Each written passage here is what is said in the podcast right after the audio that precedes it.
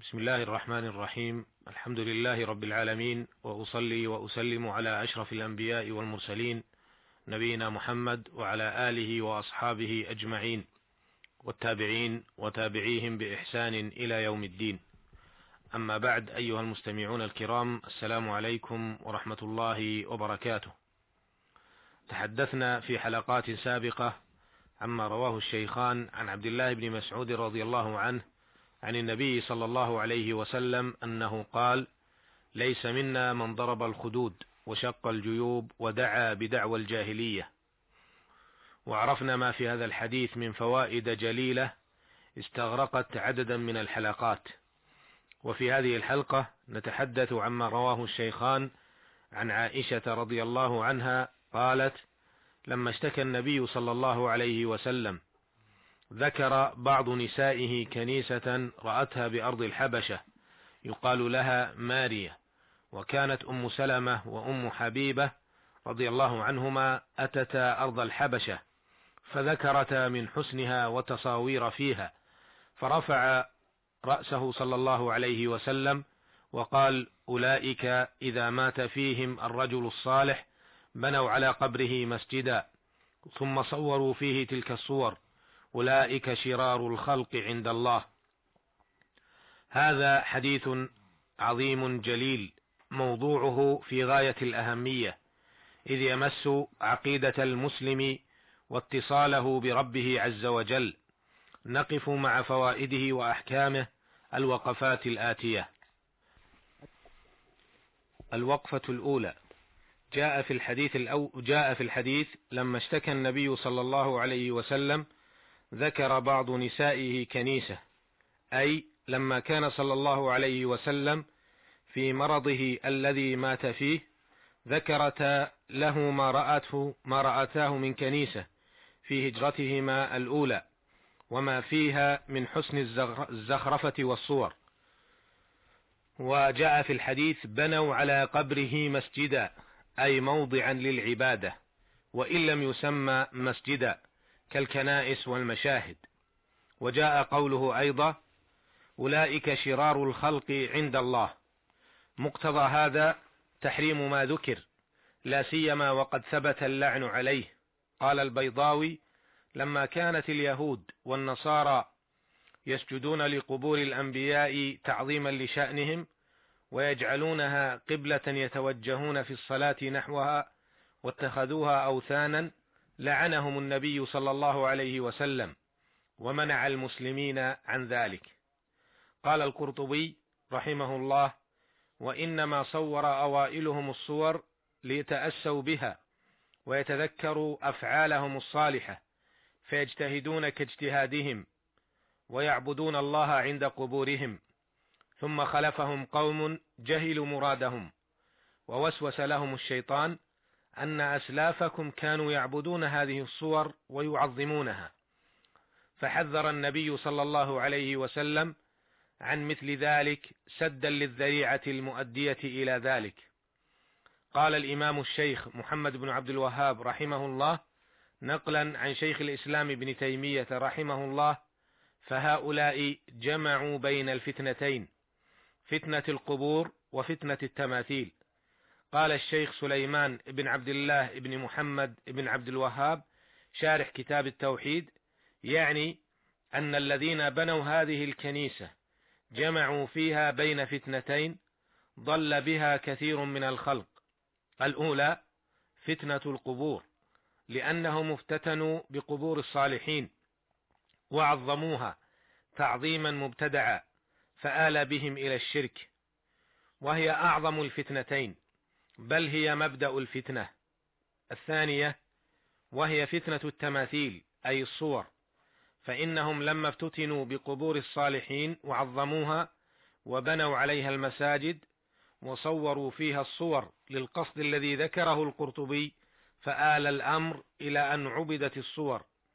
ومن هي صورته من دون الله؟ وهاتان الفتنتان هما سبب عبادة الصالحين. كاللاتي وسواع ويغوث ويعوق ونسر وغيرهم من الصالحين. الوقفة الثانية. دل الحديث على أن دل الحديث على النهي عن اتخاذ المساجد على القبور. قال شيخ الإسلام ابن تيمية رحمه الله وهذه العلة أي تصوير الصالح أي تصوير الصور للصالحين ومن ثم تعظيمها هي التي لأجلها نهى الشارع عن اتخاذ المساجد على القبور وهي التي أوقعت كثيرا من الأمم إما في الشرك الأكبر أو فيما دونه من الشرك فإن النفوس قد أشركت بتماثيل القوم الصالحين وتماثيل يزعمون أنها طلاسم لكواكب ونحو ذلك فإن الشرك بقبر الرجل الذي يعتقد صلاحه أقرب إلى النفوس من الشرك بخشبة أو حجر. ولهذا تجد أهل الشرك يتضرعون عندها ويخشعون ويخضعون ويعبدون بقلوبهم عبادة لا يفعلونها في بيوت الله ولا وقت السحر. ومنهم من يسجد لها وأكثرهم يرجون من بركة الصلاة عندها والدعاء ما لا يرجونه في المساجد.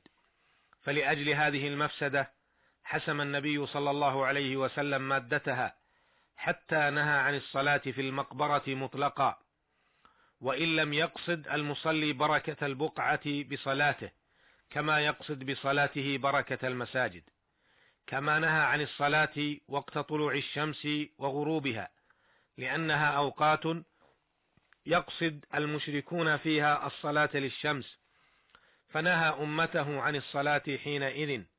وإن لم يقصد ما قصده المشركون سدا للذريعة. ثم قال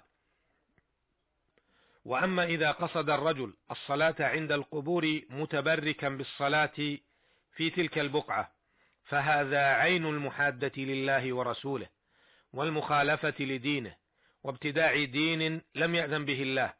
فإن المسلمين قد أجمعوا على ما علموه بالاضطرار من دين رسول الله صلى الله عليه وسلم أن الصلاة عند القبور منهي عنها وأنه لعن من اتخذها مساجد. فمن أعظم المحدثات وأسباب الشرك الصلاة عندها واتخاذها مساجد وبناء المساجد عليها. فقد تواترت النصوص عن النبي صلى الله عليه وسلم بالنهي عن ذلك والتغليظ فيه.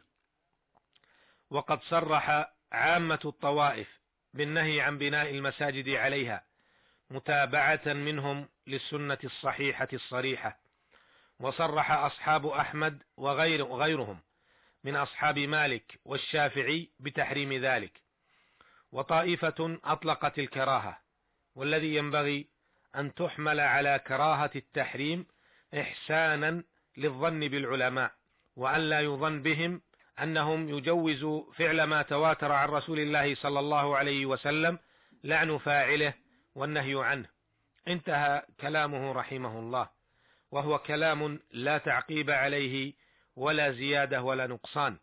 فبين رحمه الله بيانا شافيا كافيا أن بناء المساجد على القبور والصلاة عندها منهي عنه ومن أسباب الشرك وأن ما يعمله بعض الناس من فعل هذه الأفعال من فعل هذه الأفعال منكر عظيم. يجب أن يتخلصوا منه وأن يتوبوا إلى الله عز وجل من فعلهم هذا. الوقفة الرابعة. دل الحديث على كمال نصح النبي صلى الله عليه وسلم لأمته وشفقته عليهم وحب الخير لهم والرحمة بهم حيث لم يصرفه عن الموعظة والإرشاد والتنبيه ما يقاسيه من الألم فلم يشغله المرض عليه الصلاة والسلام. على عن أن يبين ما عمله النصارى في كنائسهم وأن هذا محذور وممنوع كما سبق بيانه. وهذا أعني النصح للأمة. ينبغي أن يتخذ نبراسا يحتذيه المصلحون وأهل العلم والفقه وأهل العلم والفقه في كل ما يستطيعون بيانه وتوضيحه وبخاصة المسائل العقدية التي يحتاج إليها الناس لفهمها وفقهها وتطبيقها وينبني كثير من الأعمال عليها. أسأل الله تعالى أن يجنبني وإياكم الشرك وأسبابه وكل ما ينافي التوحيد وكماله وأن يحقق لنا قوة الإيمان وعمق التصديق. إنه سميع مجيب وهو المستعان. وإلى اللقاء في الحلقة القادمة إن شاء الله. والسلام عليكم ورحمة الله وبركاته.